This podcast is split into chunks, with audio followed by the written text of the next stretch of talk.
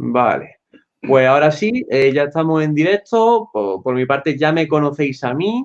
Y por otra parte, bueno, en verdad casi conocéis ya a, estos dos invitados, pero que se presenten ellos como es el protocolo. Eh, ¿Quién de los dos se presenta antes? Pues si quieres, pues empieza tú. Venga, Armando. Yo soy Armando J. Suárez, escritor del Pacto del Guerrero de Acero, de la saga El Destino del Ángel. Y nada, aquí estamos un directo más. Directo más.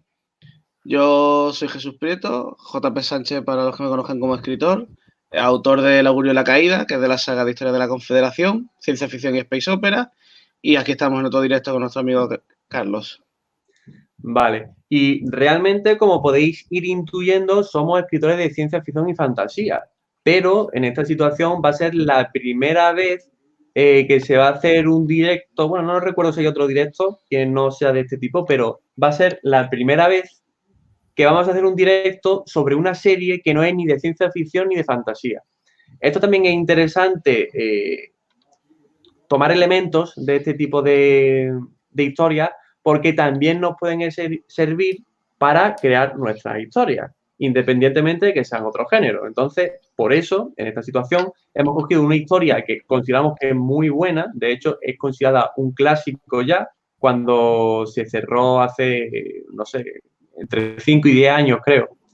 Y es Breaking Bad, como podéis ver en el título y en la propia portada. Entonces, nada, la hemos visto los tres y como es costumbre, tenemos aquí algunas preguntas, algunas preguntas. Y voy a empezar señalando una cosa, ya que estamos hablando de géneros. Y es lo siguiente. Eh, Breaking Bad eh, al principio se consideraba una serie que tenía como mucho humor, es decir, como una serie algo más como de comedia. Eh, pero luego fue cambiando como de género, al menos esto me, remito a las críticas, eh, y volviéndose cada vez más cruda. Es decir, una historia que empieza en un género y acaba en otro. No sé si vosotros compartís este, este como cambio de género que ha tenido o, este, esta modificación que ha tenido, a mi opinión, ha sido a bien. ¿Por qué consideran o consideras que fue cómica la, primera temporada? Por los momentos de, de, cómo deshacerse del cadáver, a mí, a mí me pareció muy gore, no sé. El cómico tenía. Era un, un poco humor negro, ¿no? Ya vémoslo. Sí, a ver, el componente cómico yo creo que de manera objetiva estaba mucho más presente al principio que al final. Yo creo que se remiten a eso. Yo creo que más que humor lo que pretendían era marcar como la torpeza del protagonista. es un pez fuera del agua en el mundo en el que se mete, entonces, ese toque de humor negro o cómico, yo creo que lo que pretende es mostrar que, está en un sitio que no le corresponde y que por eso es tan torpe a la hora de hacerlo todo o todo le sale tan mal. Claro. Entonces, estamos viendo que mm, a lo mejor lo que se ha cambiado no es el género, sino quizá como la perspectiva o a lo mejor el, el subgénero o no sé qué concepto sería, pero dentro de un mismo género se ha ido cambiando como la forma de ver las cosas. Pero quizás es por el, por, el personaje en sí, que su evolución hace que la trama sea diferente. Como va sobre él. Claro. ¿Y qué, qué género consideráis, ya que estamos, que es Breaking Bad? Porque claro, cambia, no es lo mismo al principio que al final, pero ¿cómo englobamos todo? yo lo clasificaría como algún tipo de, cine, cine negro, por así decirse. Tanto inmiscuido en el mundo de la criminalidad, poniendo un personaje que, aunque al principio no puedes calificar de bueno, luego desde luego no lo puedes hacer. O por lo menos tiene una moral que va moviéndose mucho. Y yo creo que lo asemejaría dentro de lo que es el estilo de cine o series negras. Vale. Para mí es un drama.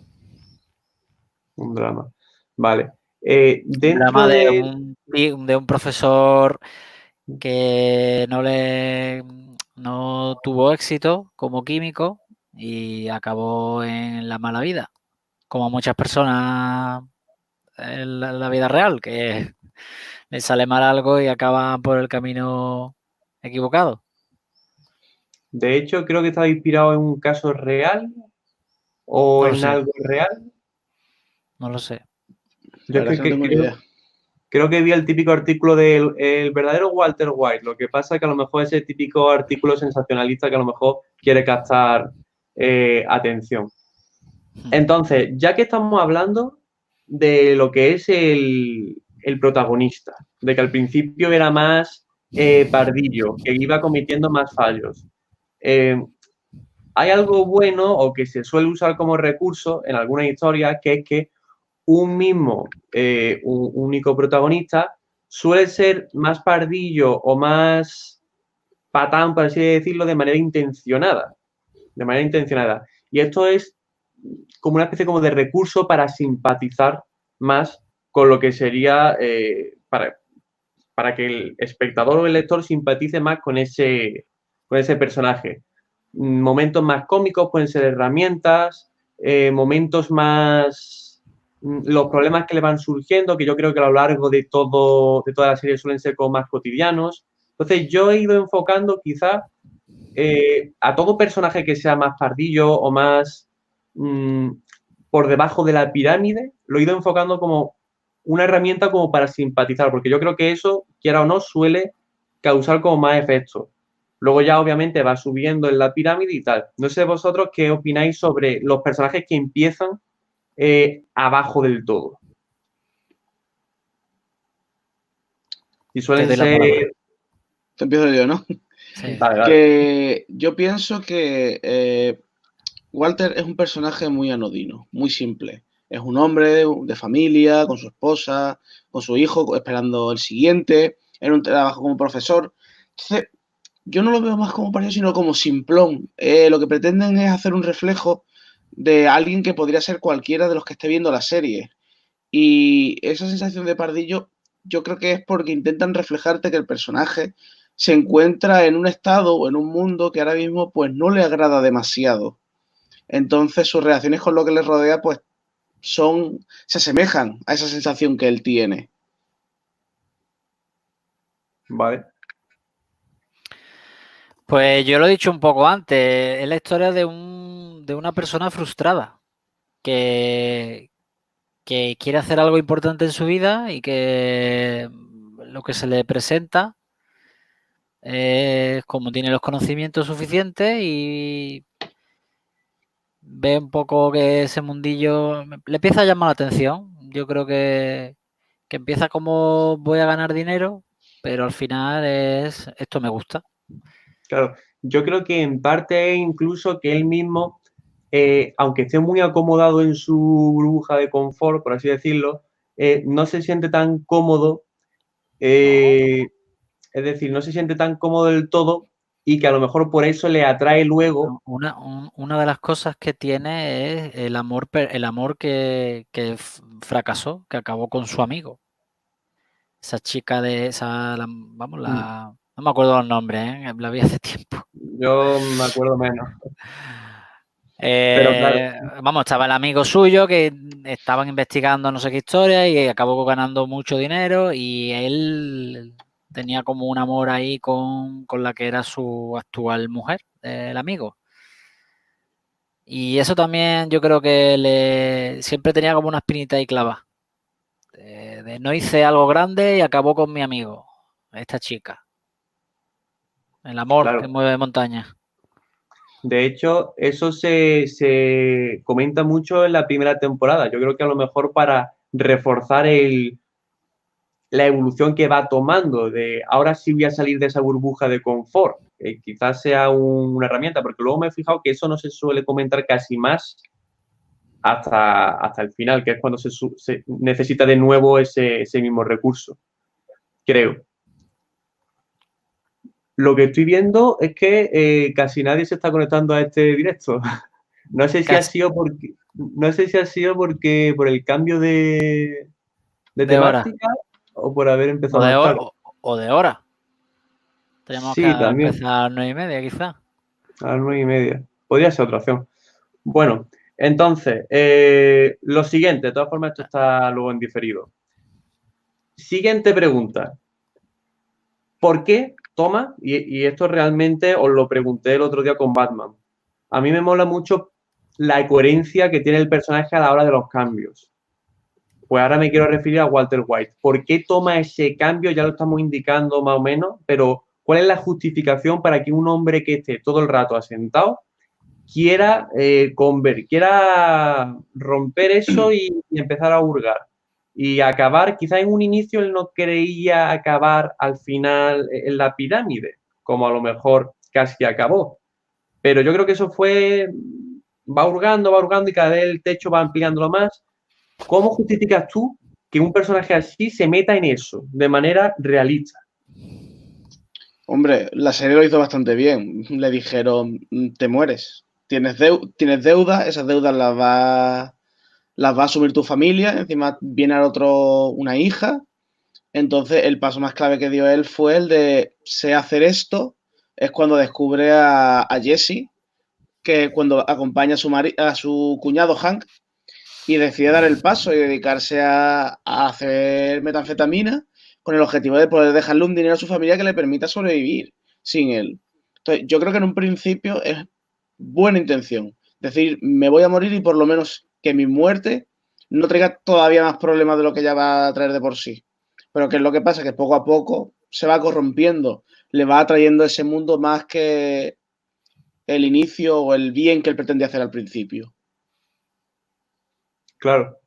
Entonces, bueno, no sé si querrás comentar algo, Armando, o... Es que me voy a repetir porque lo que ha, lo que ha dicho Jesús sí, tiene eh, bastante razón. Empieza por el tema de las deudas eh, y tal. Esa es su intención. Su intención es positiva, es buena, ¿no?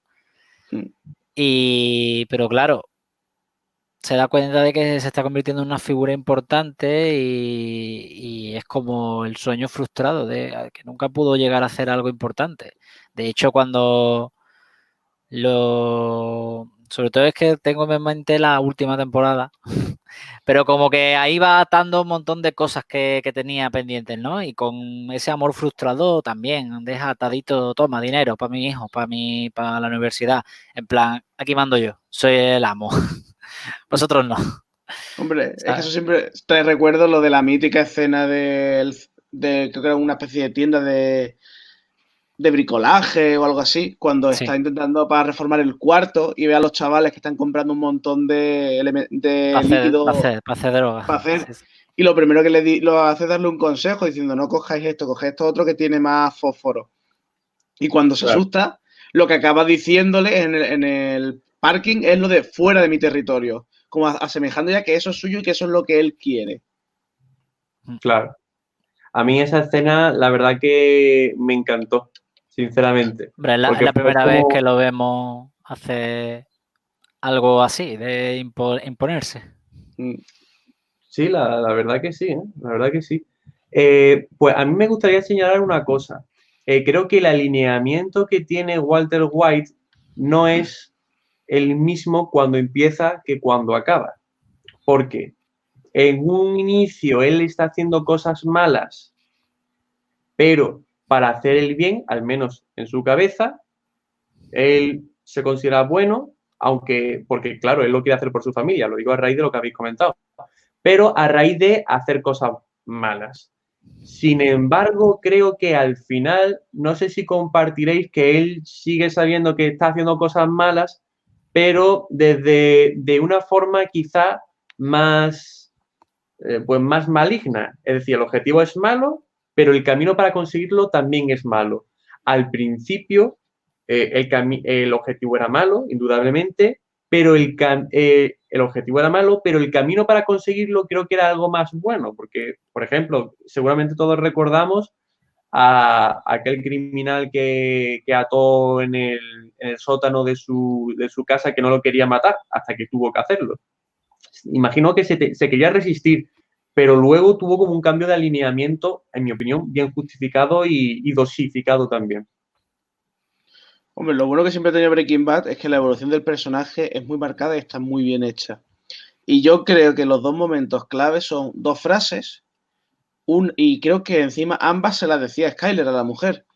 Que una era al principio, que la primera es la que no recuerdo si se lo decía a la mujer o se lo decía a Jesse, que es cuando empieza a hacer metanfetamina que dice, total, si se van a drogar igualmente si yo no lo hago, por lo menos que tomen algo que esté bien hecho. Y luego la última, que es la que dice, creo que era la tercera o cuarta temporada, Lo de esto no lo hice por la familia, lo hice por mí, porque me sentía vivo, porque me sentía que de verdad valía para algo. O sea, eh, esas dos frases yo creo que son las que muestran el cambio completo del personaje. Son dos momentos muy claves para mí. Claro, evolución por escalones, como yo suelo decir. Eh, vale, y ya que hemos estado hablando de la. Mm, en cierta parte hemos estado hablando de la familia, pues me gustaría ahondar un poco en el porqué de cada miembro, el porqué de cada integrante de esa familia. Skyler, eh, el hijo, no, no sé si os acordáis del nombre. No, no mucho. Eh, bueno, el hijo, que quiero resaltar una característica de él, y bueno, y lo que es Molly. Molly o, Holly, bueno, el bebé, que empieza, no sé si nacerá en la segunda o tercera temporada, pero esos tres miembros, me gustaría, a la hora de, no sé, ponernos en la piel de, los creadores de la serie, para saber eh, por qué, eh, a la hora de configurar la familia, por qué ponen a Skyler, al hijo y luego a la bebé que nace. Mm, y yo quería resaltar lo siguiente.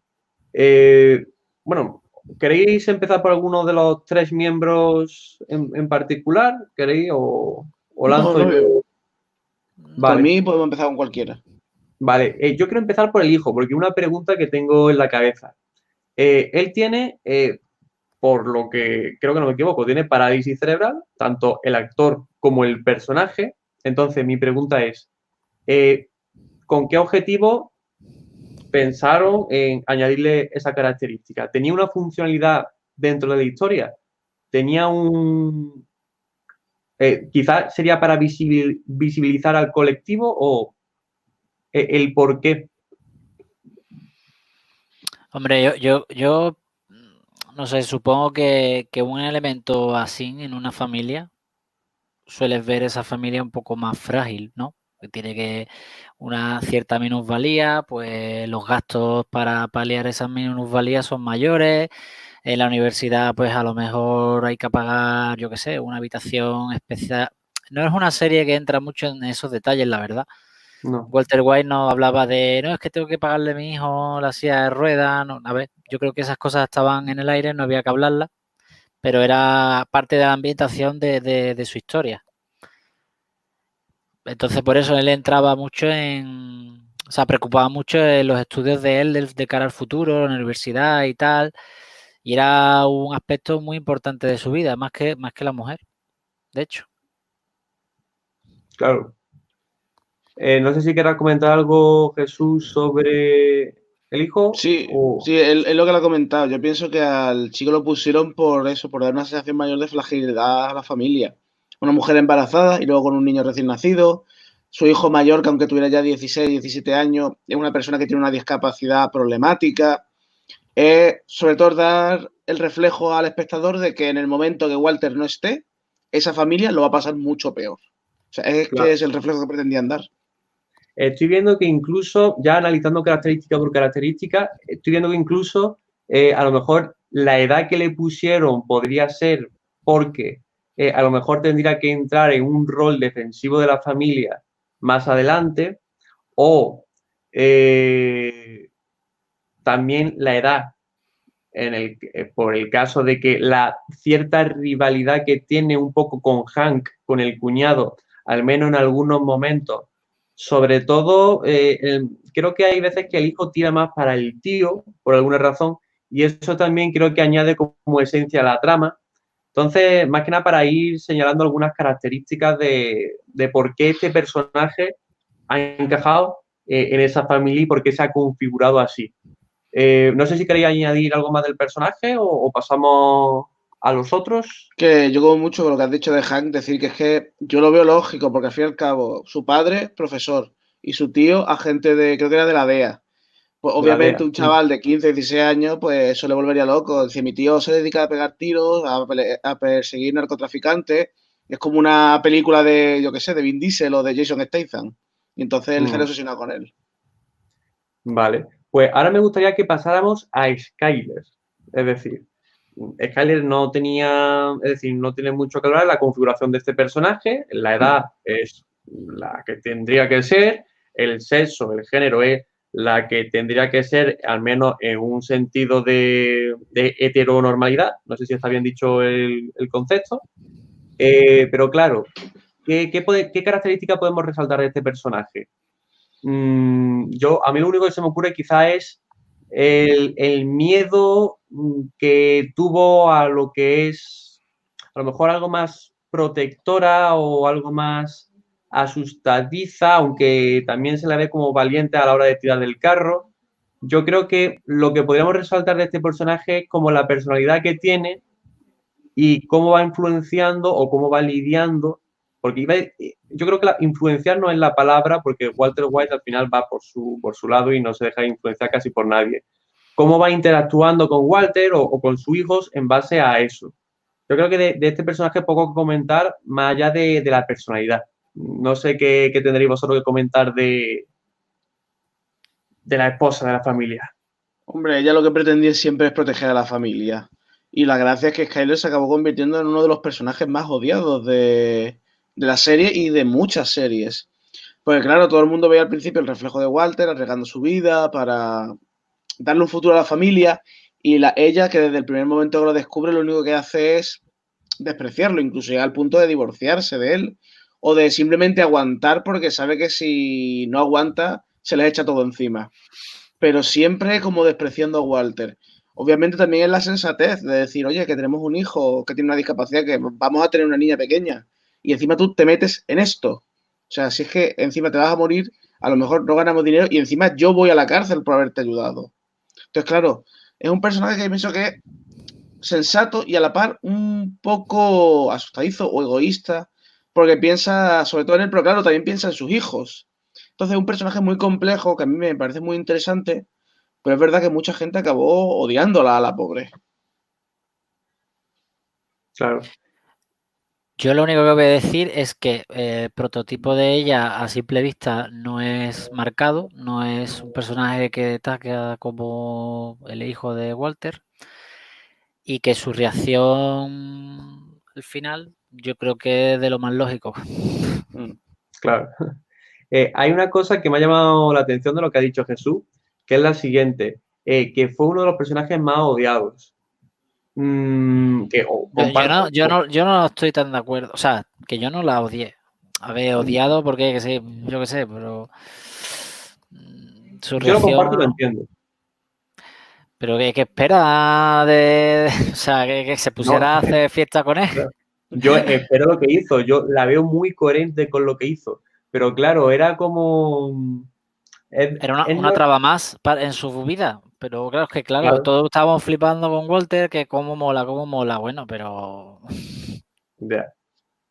Sí, es que es eso, o sea, la gente al final acabó odiándola, pero porque yo creo que tenía muy delizado todo lo que era el personaje de Walter White.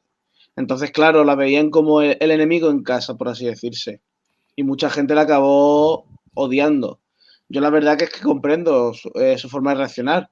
Si tu marido, mm, de una manera u otra, o se va, a se va a morir y te va a arrastrar con él, mejor echarlo a un lado y evitar que a tus hijos les salpique, que se supone que es lo que más te importa en esta vida. Claro. Eh, ¿Vosotros consideráis que un creador de historia, creador de personaje, eh, sería conveniente que en algún momento creara un personaje hecho para que se odie, no me refiero que también a... Intencionado. Eh, ¿El qué? Intencionado. Eh, sí, de, manera intencionada. no me refiero... Hay varios ejemplos. Claro. ¿Dónde? ¿Dentro de esta serie? No, no, en esta serie no, en esta serie no, pero en Juego de Tronos hay algunos. Claro, es decir, eh, no me refiero a los típicos villanos de voy a hacer un villano para que se odie y tal, que también, de esto también podemos hablar, pero pero una eh, cosa es odiar y otra, o sea, puede un villano que sea odioso no suele ser complicado, ¿eh? Porque se le puede admirar o pero odiar de, este tío es que odio, este tío no lo aguanto, ¿sabes? Una sensación es complicada, mm. ¿eh? Porque un villano muy bien hecho no genera odio, al revés. Claro, hombre, sí, es interesante lo que has comentado. Pero bueno, a ver, personaje hecho de manera intencional, intencionada para odiar eh, ¿qué, tipo de personaje puede haber? A lo mejor el villano eh, o la, mujer de la familia. Los, narcos estos que se va encontrando a lo largo de su vida, que van paliza, el primero que se encuentra, el colombiano ese, y luego los dos gemelos, eh, esa gente que quieren matarlo a sangre fría, que no, te hablan de sus motivaciones, son gente que asesinos y punto, pues esos mm. sí que están ahí para, para odiarse. Yo no los admiro. Claro.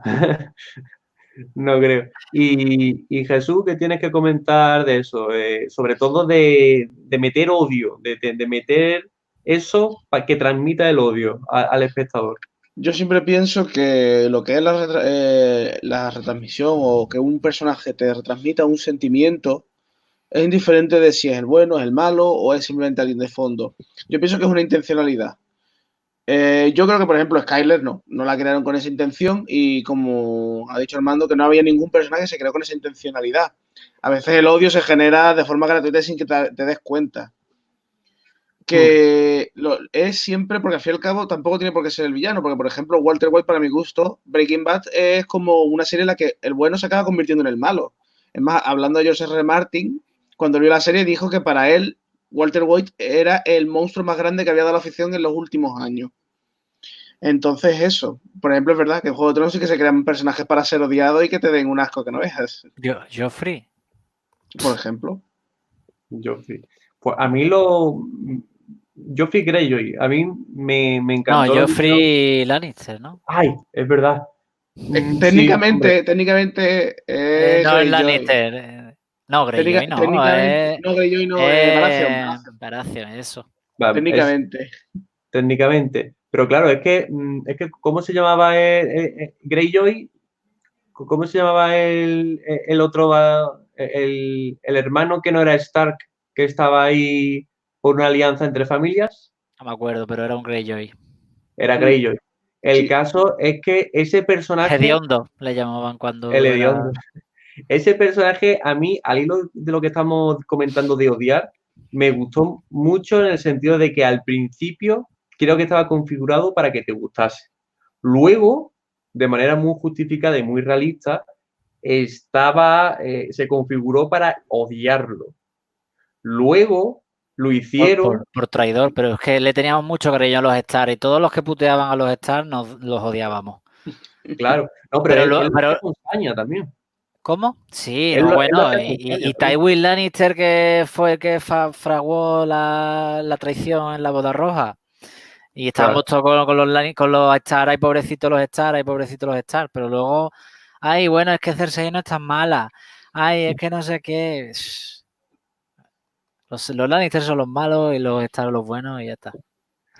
Entonces, eh, recapitulando, vemos que un mismo personaje puede eh, tener una trayectoria. Eh, registros, lo que le digo yo, lo defino así, varios registros. que pueden ir incluso cambiando en, situación de el mundo y la trama, está todo conectado. Eh, ah, nos falta un único, un último personaje, eh, la bebé, Holly o Molly. Eh, yo le voy a dar, voy a comunicar la funcionalidad que yo le veo dentro de la historia. Creo que cuando nació, bueno, cuando iba antes de que naciera era una motivación más para Walter White, para el dinero. Y más allá, cuando nació, creo que hubo un momento en el que llegó a ser, cambió como su rol, por así decirlo, eh, llegó a ser una especie como de segunda oportunidad para Walter, o al menos él lo vio así, al menos en el sentido de que eh, me acuerdo cuando la raptó e intentó irse con ella, eh, aunque luego pues, pues la dejó eso, en... Eso fue cuando se pelearon ya, ¿no? La familia. Sí, esa escena a mí me, me flipó. Cogió al bebé, se lo llevó como... La otra intenta con, el, con las tijeras clavársela. ¿Fue esa escena? Sí, sí, sí. sí, sí. Eh, bueno, eh, el que hizo daño, no sé si fue el hijo que, llegó, por eso dije antes lo de eh, la edad para defender. Mm, no, no sé si fue ella o... Pero bueno, el, hijo entra ahí en juego también. Por eso comenté la oportunidad. Esa escena es la, ruptura absoluta de la familia, cuando ya se quiebra por completo. Sí, está a mí esa escena súper épica. El caso es que considero que eh, ese bebé eh, tenía el rol en ese momento de la historia de una segunda oportunidad para Walter.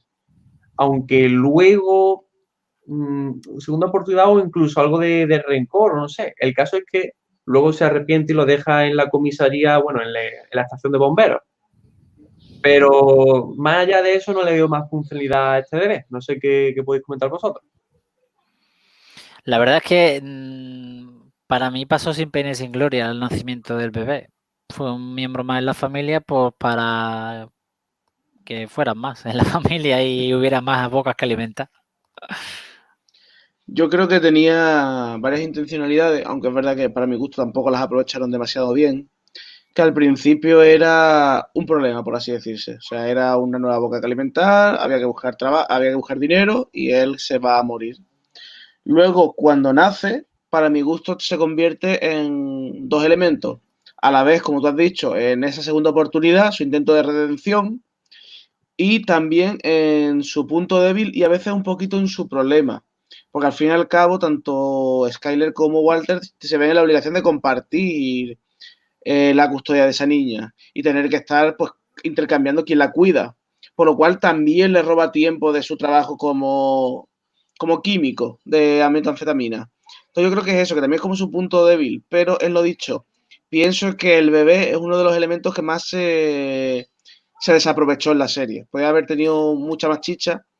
Y salvo en la escena en la que se lo lleva para hacer la ruptura completa de la familia, pienso que en el resto es verdad que pasa un poquito como sin pena ni gloria. Claro, se usa la, función en el momento que se necesita y quizá ya poco más. Exacto. Claro, entonces, saliendo un poco más del círculo familiar, me gustaría comentar, me gustaría hablar de, del cuñado, de Hank. El cuñado. El cuñado. El cuñado. Eh, me gustaría hablar de él porque creo que es uno de los personajes que más han molado de todos. Creo que ha sido como el, bueno, iba a decir antagonista, pero bueno, luego hablaremos de Bushfring. Uno de los antagonistas eh, que más han molado, eh, que, bueno, que han habido en la serie. Ha sido como una especie de, contraparte que claro, tenía su objetivo, tenía su, justificación de por qué actuaba así, como es normal, pero chocaba, chocaba con él, con él. Yo creo que Hank ha sido de los que más ha molado. ¿Por qué vosotros, eh, bueno, vosotros compartís esto de que Hank molaba? Sí. no, sí, sí, un personaje bastante interesante. ¿Por qué creéis que mola? ¿Cómo tú puedes crear un personaje que mole? ¿Qué recursos han usado con este personaje para que, que mole? Pues primero yo creo que en más de una ocasión hace un uso del recurso que es más sencillo para que una persona se sienta agradable o cómoda con un personaje, que es el uso del humor. Yo pienso que, por ejemplo, Han es el personaje más graciosete de los que vemos. Aunque luego tengas un momento de seriedad, al fin y al cabo él es un agente del gobierno, de la DEA, y luego es el, es el mayor problema que tiene Walter. Él es un criminal, Han es un policía, los dos están metidos en la misma escena y al final, antes o después, le puede acabar pillando. Y creo que hemos perdido a Armando. Sí. Armando, creo que. No sé si está en audio o no, pero bueno, de todas formas, ya hemos indicado qué puede hacer Armando si pasa esto. Desde aquí le decimos, eh, le, le, respondemos los saludos a André Miguel Montero Guerrero, aquí estamos hablando sobre, estamos sacando tips de escritura sobre Breaking Bad Cualquier cosilla, ya sabes. Eh, vale, Armando se ha vuelto a meter. Ok, se ha metido. Ah, ahí te tenemos. Ah, no, no, Lo hacemos así, vale, perfecto. se, me ha apagado, pero quedaba todavía un 5% y se me ha apagado de repente. Bueno, continuamos. Ya, ya, ves, ya has visto que se puede que se puede uno unir en medio de la, del directo tomo nota para cuando, pues bueno, para el resto de, de directos. Mm, bueno. fallos mm, técnicos. Nada, está bien, hemos aprendido. Eh, bueno, Jesús, ¿tú has terminado de comentar ya por qué mola Hank? O... Sí, sí, él lo he dicho. Yo pienso que es un personaje que a la vez es cómico, usa el recurso más sencillo para que te atraiga, que es el humor. Y luego, aparte, también es llamativo porque la gente a Hank no lo ve como malo puede ser un hombre que a veces se comporta un poco, como diríamos, como, como el típico bruto, o un poco, incluso un poco inculto, pero es un hombre simpático, es un hombre agradable, siempre intenta ayudar en lo que puede.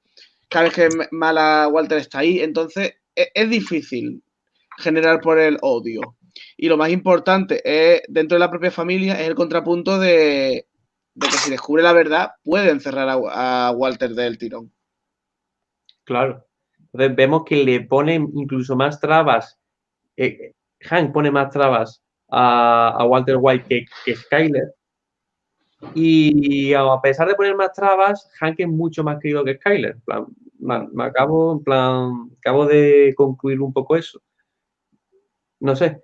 Eh, ¿Tú quieres comentar algo sobre Hank? ¿Sobre por qué, qué, recursos han, podido usar en él para que mole tanto, Armando? ¿O algún análisis del personaje? Porque creo que te caíste y no respondiste a eso. Pues el recurso que impacta de primera hora es que tenga a la gente de la DEA que persigue a los narcotraficantes de su ciudad en la familia. Que sea el siempre el, que tenga que estar esquivándolo o ocultando, ocultándolo todo el tiempo, ¿sabes? Y, estaba cantado que, tarde o temprano lo iba a cazar y cuando lo cazara iba a ser el final de la serie. Claro. O sea, tenía ya que hacer lo que fuera para, conseguir escapar. Uno de los, de los recursos que yo considero para simpatizar con un personaje, que creo que con Hank se ha simpatizado mucho, es lo que digo siempre, el puteo, plan, putearlo. Y creo que eh, ha habido una relación entre Walter y Hank muy cercana y al mismo tiempo muy distante, en el sentido de que lo que causaba Walter muchas veces puteaba directamente a, a Hank aunque, ni, aunque realmente Hank no tuviera ni idea de que, de que Walter eh, estaba originando todo eso. Y por otra parte, Walter tampoco quería lanzárselas a él. Por eso digo que es muy cercano, pero al mismo tiempo muy distante. Y yo Hombre, en, en, dos, ocasiones eh, lo que hace Walter tiene repercusiones directamente sobre Hank. En una es cuando Tuco, que se lo lleva al desierto, y es gracias a Hank que consiguen sobrevivir y él ni siquiera sabe que están ahí. Y el segundo es como mencioné antes de, con los, del machete, que son los que dejan a Hank bastante destrozado. O sea, se los consigue cargar, pero el pobre acaba destrozadito. Claro, y de hecho estuvo a punto de morir y a partir de ahí eh, vemos como mm, otro recurso eh, para simpatizar con un personaje que yo pienso es que después de esa escena, en los siguientes capítulos, incluso la siguiente temporada entera, él está como, Hank está intentando pues con su proceso de recuperación, eh, que no se rinde, creo que incluso estaba batiendo lo que son las esperanzas que se creían con él, estaba recuperando las funciones ligeramente bien. Y creo que eso, ese ejemplo de superación después de lo que le ha pasado, que que el espectador sabe, pobrecillo, es que le ha pasado por esto, pero nadie más lo sabe, tan solo el espectador, creo que es un recurso que es como un secreto que tiene la serie con el espectador y que nadie más lo sabe. Es algo como personal. Y creo que eso es como un plus en la historia eh, que se puede usar también un libro a la hora de escribir un libro o una serie y tal. Ese secreto, esa que, se tiene con el espectador y, ese ejemplo de superación creo que también... También la tensión, ¿no? Que ha generado, que genera, ¿no? Claro. Eh, mm, la primera fase creo que fue más de tensión y luego esta temporada fue más de, recuperación, creo. Y que iba a comentar de eso. Eh, sobre el final de Hank. ¿Cómo visteis el final de Hank? Eh, no sé, el cierre de un personaje, ¿cómo cierras tú este personaje? ¿Consideráis que bien, que mal? ¿Qué, qué, qué, otro admiro? Hombre, eso. Perdón. Sí, no, continúa, continúa. Nada, que, que quizá era el final que tenía que tener para que el otro pudiera tener un final que no fuera entre rejas. No sé. Aunque también me pareció un poco duro. Sobre todo para la familia, para el sobrino. Hombre, e-, es un final triste. Y al fin y al cabo se ve que Hank, por el motivo que quiere detener a Walter, es porque es un criminal, pero siempre se ve como que intenta ayudarle, porque en el final, cuando están los, los neonazis buscando el dinero, con Hank ya prácticamente tira por los suelos, y le preguntan, dinos dónde está el resto, y le perdonamos la vida. Pues incluso ahí Hank intenta decirle a Walter, no les hagas caso, es que nos van a matar, es que te van a, me van a matar a mí igualmente y a ti te van a llevar donde ellos quieran. O sea, como que incluso en el final de su vida, cuando ya veía que se acababa, aún así se preocupaba por Walter porque una parte de él siempre lo apreció mucho. Claro, de hecho le dijo, eh, una de sus últimas frases fue que eres el hombre más inteligente o, de los más listos que he conocido nunca, pero ya luego dice, pero no te estás dando cuenta de lo que está pasando. plan, me, moló mucho la, preocupación, es verdad que estás comentando que, incluso los dos como estaban y, él, pues con los principios y, su personalidad hasta el final, hasta antes de morir. Creo que fue un personaje muy, bastante molón, la, verdad. Eh, pero claro, creo que hay otro personaje muy relevante del que no hemos hablado, que a mí personalmente no me moló tanto, pero bueno, creo que fue necesario, fue Jesse Pinkman. Jesse Pinkman. Mm, importante, yo creo que es el más importante junto con Walter, ¿no? Sí, a ver, mm, e, es el más importante junto con Walter, ¿cierto? Pero a mí no me moló tanto. Es decir, aún así veo coherente todo, todo lo que hizo. Es decir, eh, él era un criminalillo, delincuente de, de clase baja. de la calle que hacía trapo y ya está.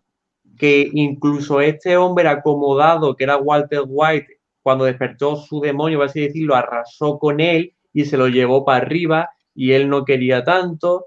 Eh, y, creo que la, serie es un poco al principio motivado de, hoy sí, quiero para allá, pero luego cuando está tan alto la pirámide ya es asustado y tira floja y que quiere huir. Hay una escena sí. que define a Jesse, ¿vale? Y me, llamó mucho la atención, incluso es una escena que te gusta tanto a ti los tips, es una escena que se puede incluir en, una, en literatura la escena es muy sencilla. Es el Jesse esperando, no sé lo que está esperando, estaba en una parada de autobús esperando algo. Y ve un escarabajillo pasando por delante de él y se ve levantando el pie como para aplastarlo, ¿no? La, tío que vende droga y tal, lo primero que piensas, sin saber cómo va a acabar esa escena, lo va a aplastar, lo va a matar, le da igual, ¿no? Un escarabajo. Y quita el pie y deja pasar el escarabajo como mirando que apreciaba la vida del escarabajo. Y para mí lo definía porque lo definía como una persona buena. Jesse no era Walter. Walter si hubiera aplastado al escarabajo, se la pelaba. Claro. Y era el contrapunto de, ese, demonio, que, de esos demonios que se estaban despertando, Jesse era el contrapunto. Y hubo algo que no me gustó con él, que fue cuando eh, confiesa todo lo que ha vivido y tal. Y hay algo, y luego Walter quiere matarlo, pero al final no. Ahí pasan cosas muy raras entre ellos dos que la verdad que no, que quedan resueltas, pero hay momentos muy chungos entre ellos dos que es como, lo estáis haciendo por despecho, ¿qué os pasa? Si en verdad os apreciáis, si en verdad Walter le deja, lo, salva, es que Walter va a salvarlo. Yo pienso que Jesse siempre ha sido, como te he dicho, un personaje correcto, bueno. Él en verdad siempre te demuestra que su intención de hacer droga es para sacar pasta para irse de fiesta. Él no tiene intención de hacer daño a nadie, ni, ni siquiera le gusta la idea. Entonces, yo pienso que lo que en un principio Walter White y Jesse, el problema que tienen con su relación es que se disocia en varios puntos. Ellos pretenden a veces tener una relación como de padre-hijo o de maestro y alumno, las, típicas, típicas relaciones recíprocas, pero hay momentos en los que esa relación se vuelve tóxica. Por ejemplo, en los que Walter hace lo posible hasta puntos insospechados para hacer que Jesse vuelva o no se quite de en medio como intentando indicarle que ese esa persona es su ayudante y como que le pertenece. Pero es que yo pienso que es que eh, Walter White es una eh, Breaking Bad es una serie en la que el antagonista más directa siempre ha sido el propio Walter. Entonces, los momentos en los que vemos comportarse así ese personaje es porque sale a, relucir más Heisenberg que Walter. Y es como el choque entre esas dos personalidades y cómo se deben hacer las cosas. Claro. Eh, yo, eh, a raíz de lo que estáis comentando de que realmente eh, Jesse es una persona buena, a mí me gustaría remarcar una cosa. Habéis puesto el ejemplo del escarabajo, pero yo voy a poner uno que creo que es más continuo y que es más notable. creo que es el hincapié que hace Jesse porque no se mate a ningún niño. Es decir, creo que eso es uno, una de las tendencias, es decir, uno, una de las acciones que pueden haber más humanas y más, eh, más humanas, por así decirlo, más quiero hacer el bien, quiero proteger esto que es puro. Yo creo que eso eh, redime un poco o, purifica un poco cualquier cosa mala que haga, eh, hasta cierto punto. Mm, a raíz de lo que has comentado, de, que Walter White incluso hacía cualquier cosa para que Jesse regresara, él, Walter, llega un momento en el que hace, que, hace creer que Gus uno de sus enemigos, va a matar a un niño. Por lo cual ve que se, ve que Walter White está usando a un malo, un hipotético malo, para engañar a su servidor, por así decirlo, a Jesse Pickman, utilizando su debilidad, lo de los niños, y llevárselo a su terreno. Esto ya luego se descubre al final de la temporada, eh, cuando está Walter White súper tranquilo tomándose una bebida o algo en el jardín de su casa, y la cámara cada vez va enfocando más a lo que hay en la mesa al lado, y es el lirio del valle, es decir, eh, unas plantitas, unas macecitas que tenía ahí. Y con esa simple... ¿De dónde saca el veneno, no? Era un veneno que... Exactamente, exactamente. Con esa simple escena, es que a mí esto me, parece genial. Eh, te ponen en duda si ha sido Bush, ¿quién, ¿quién quería matar al niño? Te ponen en duda si es Bush o si es Walter. En todo momento. Y cada vez ya vamos tirando más a Gus Freeman. ¿Vale? Y al final, cuando se deshacen de él, con una única escena, enseñando el libro del Valle, una única escena, matiza tantas cosas que hay. ¿Pero quería matar al niño o simplemente...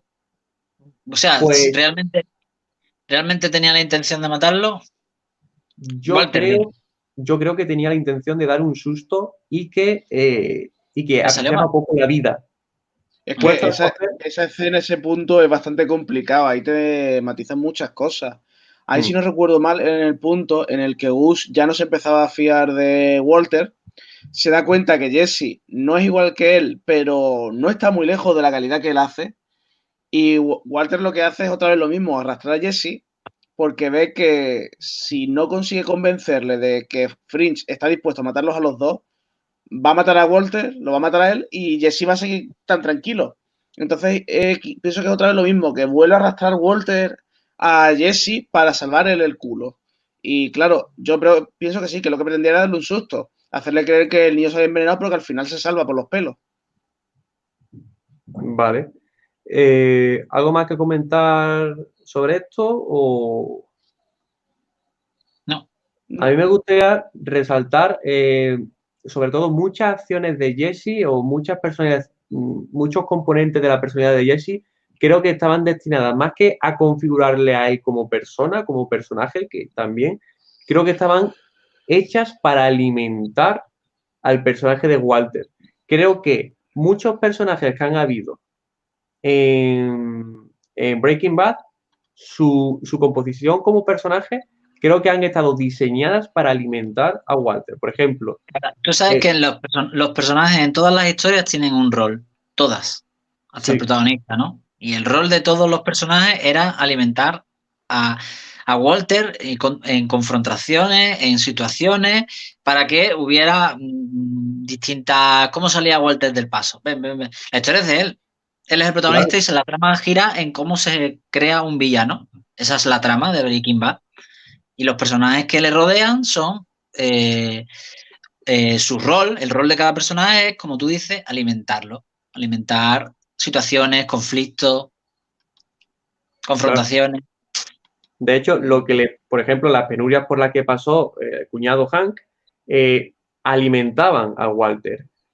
regresando a Jesse, cuando él quería escapar de eso, cuando a él le pasaba todas esas cosas y quería huir, eso alimentaba a Walter. Sí, que no, hay personaje que tenga un rol propio al margen de Walter. Todos bebían de, él. Había ahí una. no, había una entidad propia. Walter era el centro del universo de esa serie. No es otra, no es como otra serie. En esa serie era Walter. Me gustaría hablar sobre Gus Freeman. Gus, a mi parecer, uno de los personajes más molones eh, de la serie. A mí, mm, sinceramente, me moló.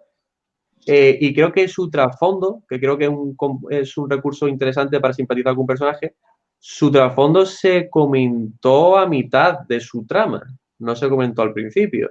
Y aún Sí, así ya, un, hermano, un hermano tenía. sí, no, era, era como un compañero de negocio, creo que era. O no sé si era compañero de negocio o hermano. Pero había algo entre esos dos bastante raro, ¿no? Era raro, ¿no? Podría ser, yo no Había una nada. relación fuerte entre ellos. Yo tenía en mente que eran o hermanos o de compañeros o demasiado compañeros. Ok. Y bueno, ¿qué opináis vosotros sobre Gus Fring? Es decir, este personaje. A mí me, me encantó, sinceramente. Yo pienso que es un personaje que destaca sobre todo porque si nos fijamos en todos los villanos que van apareciendo durante la, la serie esta que aparece Gustavo, como es Tuco, como es Loco 8, como son todos estos, son más bien anecdóticos. Aparecen, dan problemas, te muestran un reflejo de cómo son los que se dedican a hacer lo mismo que Walter, intentando indicarte, oye, que a lo mejor acaba así. Pero en el caso de Fringe, te muestra un personaje tranquilo, frío, calculador, paciente. Como Walter. Exacto. Es un, personaje que, que representa normalidad. es un reflejo. Tú has visto que hasta ahora, con todos los que se ha enfrentado, son gente que le da a lo mismo que fabrica y encima están como desequilibrados. A nivel intelectual no son capaces de hacerle frente a Walter, pero a nivel de armamentístico, de combate, pues ya es otra cosa. ¿Qué pasa? Que Gustavo es el primero que se encuentra Walter, que no solo es capaz de hacerle frente, sino que, para mi gusto, incluso le vence. Porque lo llega a doblegar y hasta que no usa Jesse, no consigue quitárselo de en medio y aún así tiene que hacer que Salamanca se sacrifique para poder cargárselo. Bueno, O sea, que pero hay ganas Walter. No, sí, el, hay ganas. el plan- el plan es de Walter y aunque hayan necesitado a Salamanca y al otro, Claro. Sí, pero me, me refiero que necesita un plan muy arriesgado y muy complicado para vencer. Entonces, para mí la gracia es que llega a ser el primero que lo doblega. Exactamente.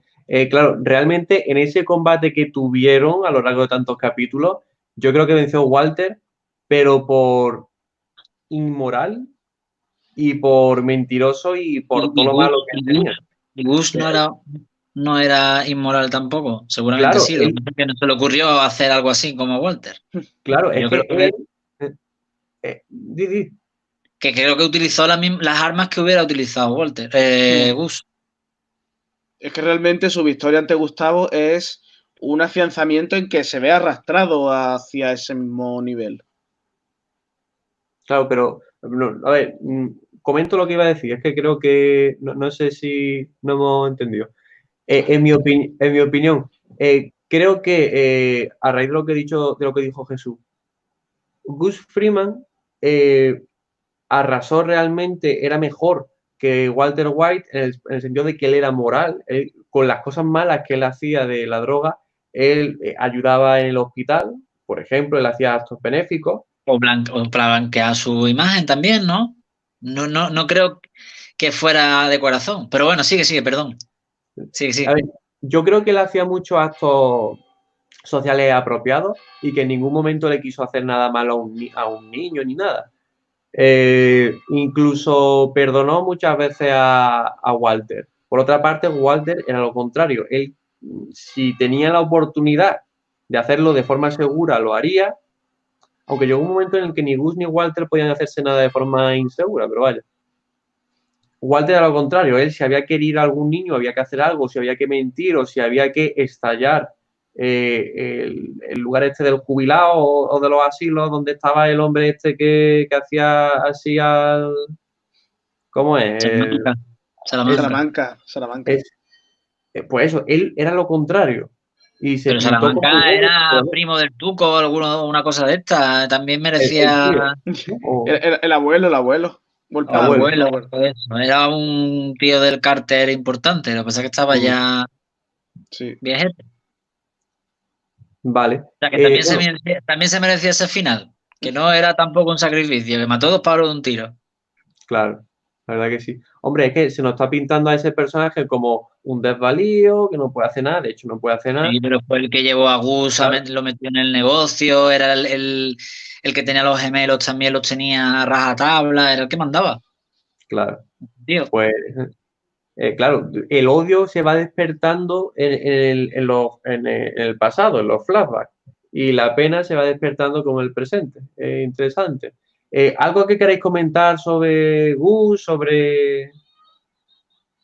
Nada No, más. yo, una última cosa, que la Sí. manera de morir es muy curio- curiosa porque vemos cómo se despedaza.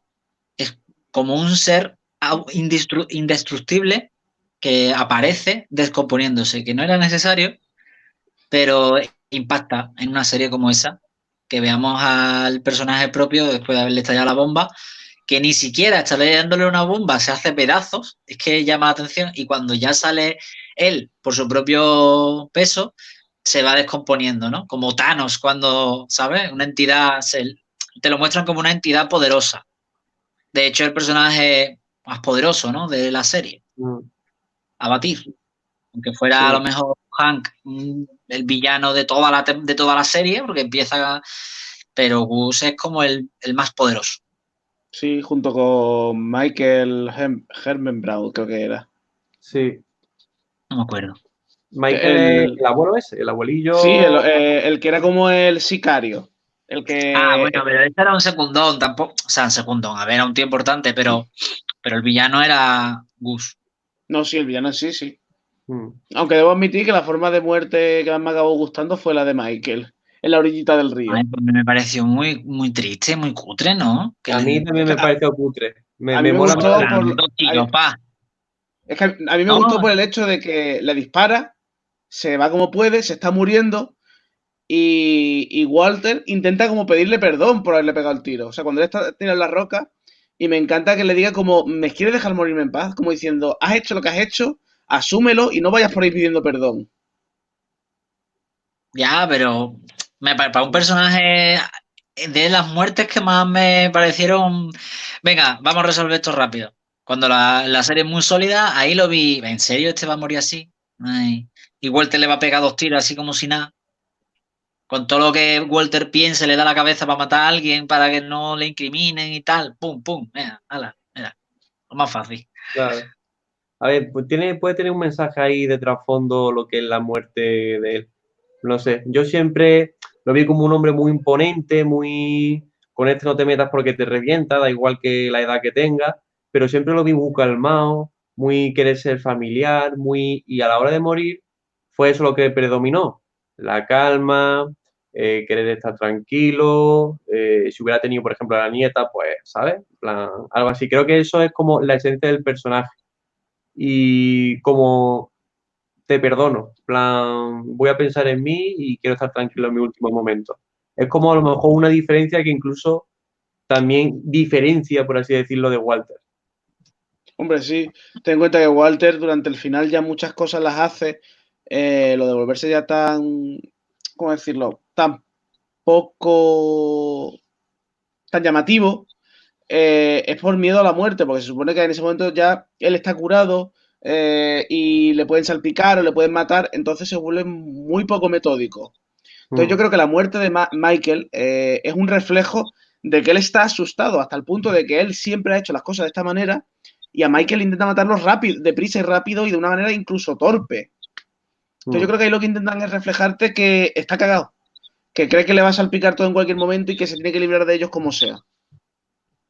Regresando a la muerte de Gus, eh, porque Armando comentó una cosa de que eh, chocaba realmente la, cómo se pintó su muerte, eh, despedazándose y tal, la cara y tal, y fue como raro para lo que fue, para lo que es a lo largo de, para lo que es, para lo que fue la serie realmente. Fue Bueno, como- raro. No, A mí no me pareció raro. raro. Era un punto eh, de éxtasis dentro de la serie, un punto álgido. Sí, Al- pero al- destacaba. no fue como Gore, que, que se viera... Claro. Pero Claro, bueno. Gore. Era, era, a ver, que podían haber omitido, si no, no, no era necesario. Era, ya está, te explota en la cara una bomba, no queda nada de ti, ¿no? Pero de Gus, pues, pues sí, quedaba algo y encima se movía. Se movía y caminaba. Era gore, porque parecía incluso un zombie, pero era como representativo del poder que tenía. En plan, ni siquiera una bomba lo, ha matado de, manera instantánea. sí, yo creo que a nivel de representación es eso, pretendían enseñar la, fuerza que tenía el personaje. Y yo pienso que también a nivel de, de, narrativa, de punto álgido, lo que pretendían hacer creer a las personas es no ha muerto. Y claro, durante un momento tú pensabas, ¿de verdad no ha muerto? ¿De verdad no ha muerto? Hasta que le ves la cara y ya te das cuenta. Pero claro, ese momento de tensión es absoluto. Vale, claro, esa era la pregunta que iba a hacer. ¿Por qué montar una muerte así? Pues realmente es. Eh, hemos adelantado. Sí, no, genial, genial. Porque ahora ya pasamos, para no alargar más el directo, a la última pregunta. Eh, ¿Cómo, cuando tú estás creando una historia, cómo puedes crear tu historia que se convierta en un clásico?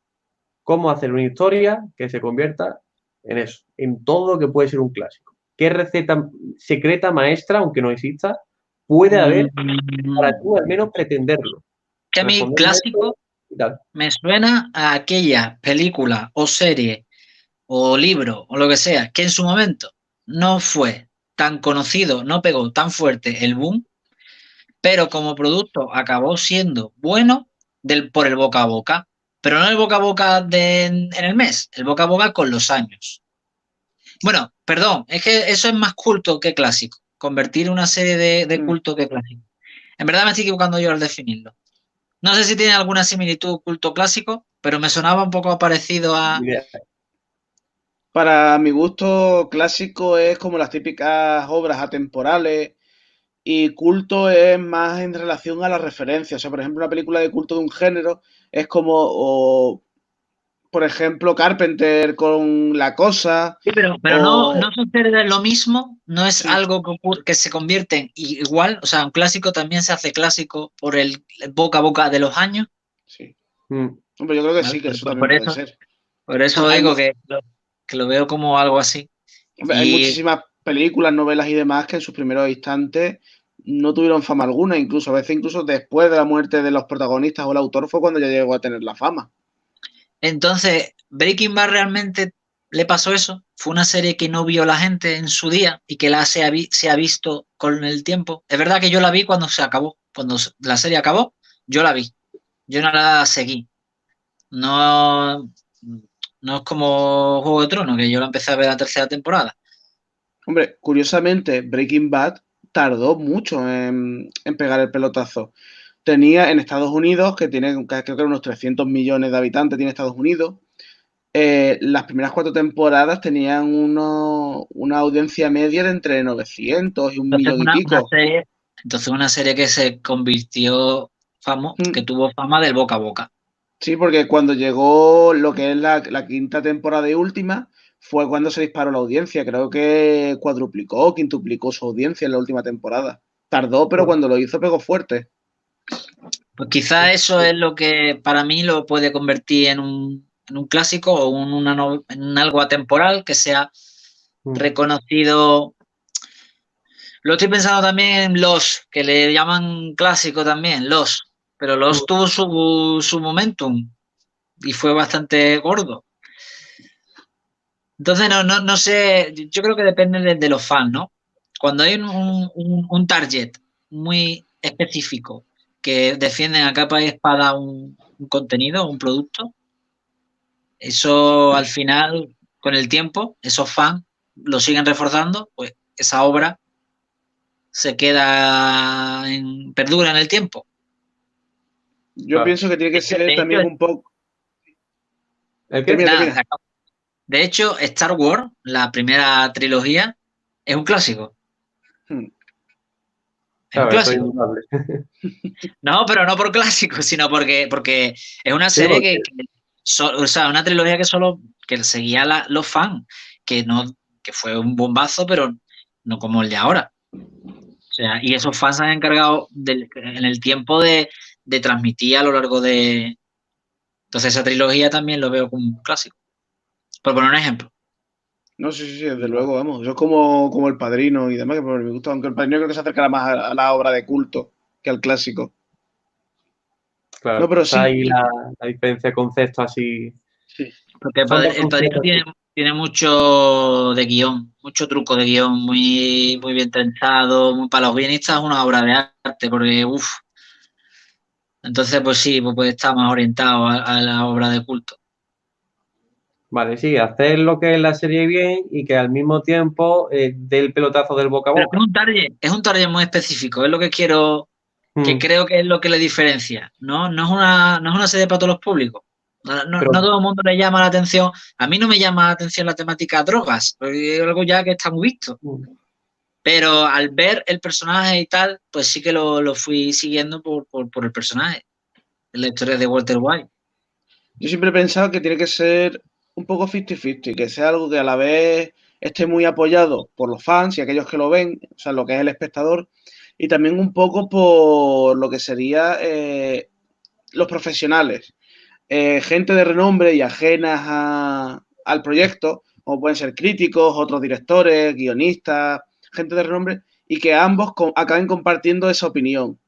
Pienso que es lo que es necesario para que se acabe convirtiendo de verdad en un clásico, ya sea antes o después en el tiempo, pero que en algún momento llegue a crearse como una opinión cohesionada de que esa obra es buena y que está bien estructurada y que luego acabe perdurando pero con el, pero que al final eso pasa muchas veces con el tiempo, que no se valora tanto en el momento en que salió. Claro, mira si no, por ejemplo, la serie de Firefly. No sé cuál es. Es una, es una de ciencia ficción que en su momento tuvo una temporada protagonizada por. Ah, nunca sé que el que hacía de, de Castle. Nunca acuerdo el nombre del actor. Y esa serie se canceló con una temporada y con la serie cancelada pegó tal pelotazo que se acabó haciendo una película para que por lo menos se le diera un fin. Y a día de hoy hay gente que la sigue pidiendo que se la vuelva a hacer. ¿Qué película? ¿Cómo se llama la... película? Creo que se llamaba Serenity, ¿puede ser? Sí, creo que era ah, Serenity. Ah, es que estaba esperando que me dijera eso. Eso sí me suena más. Eso sí me suena más. Sí, la, serie Firefly y la película es la, eh, Serenity. Eso sí. No, me sonaba el nombre de la serie porque no me acordaba del nombre de la serie, pero sé que el Serenity venía de una serie. Pues muy recomendado ¿eh? para los amantes de la Space Opera. Ok, pues no sé si querréis aportar algo más o, o si... más, cortito, pero más directo. Sí, esa era la última pregunta, ya más o menos estamos un poco orientados a la hora de crear un clásico, en plan hay varios criterios, hacerlo bien, eh, el grupo, el sector, el público objetivo, el boca a boca, entonces, pero al final no hay receta secreta siquiera.